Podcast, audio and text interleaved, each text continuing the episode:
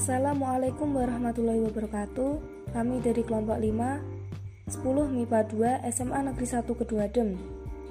Di sini kami akan menjelaskan materi Sejarah Indonesia bab satu, yaitu menelusuri peradaban awal di Kepulauan Indonesia. Perkenalkan, nama saya Francisca Dwi Aulia bersama dengan rekan-rekan saya Sofika Suci Nurkumala Sari, Muhammad Nabil Fauzan, Vina Dwi Febrianti, Hendika Fauzan, Nurul Hasanah, dan Muhammad Galih Nur Aftian. Berikut penjelasan dari kelompok kami.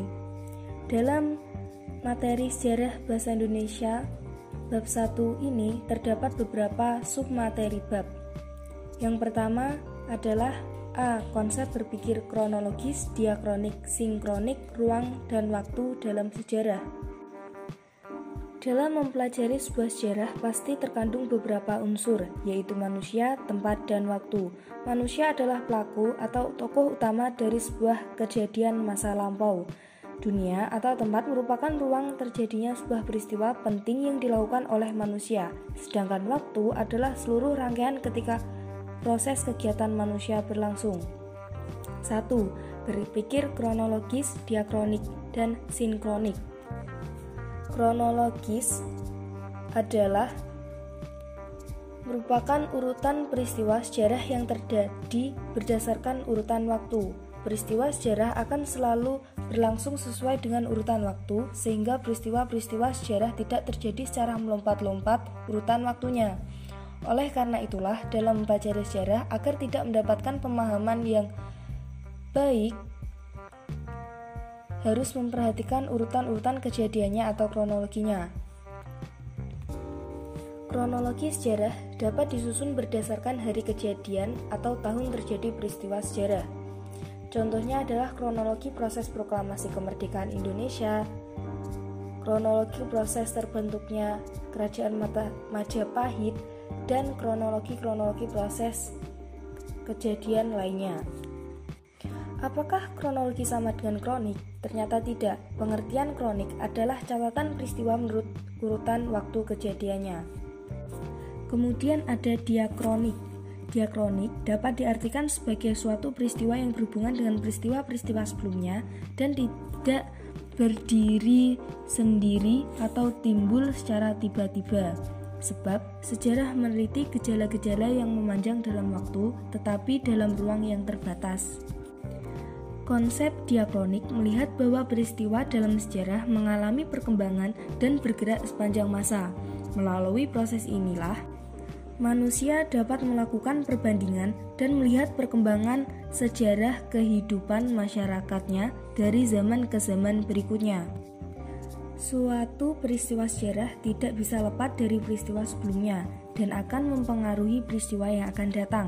Dengan begitu, berpikir secara diakronik haruslah dapat memberikan penjelasan secara kronologis dan kausalita. Kemudian sinkronik. Sinkronik artinya segala sesuatu yang bersangkutan dengan peristiwa yang terjadi di suatu atau masa ruang, tetapi terbatas dalam waktu. Menurut Galtung, sejarah secara sinkronik artinya mempelajari peristiwa sejarah dengan berbagai aspeknya pada waktu atau kurun waktu yang tertentu atau terbatas.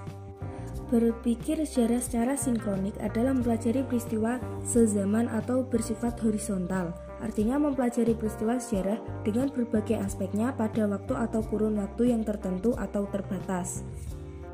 Contoh berpikir sejarah secara sinkronik adalah menggambarkan keadaan ekonomi masyarakat Indonesia tahun seribu sembilan ratus empat puluh lima sampai seribu sembilan ratus lima puluh. dua. Berpikir tentang konsep ruang dan waktu dalam sejarah. Dalam peristiwa sejarah, manusia mengalami berbagai hal dalam hidupnya dan semua itu berlangsung dalam ruang dan waktu. Konsep ruang. Ruang adalah konsep yang paling melekat dengan waktu.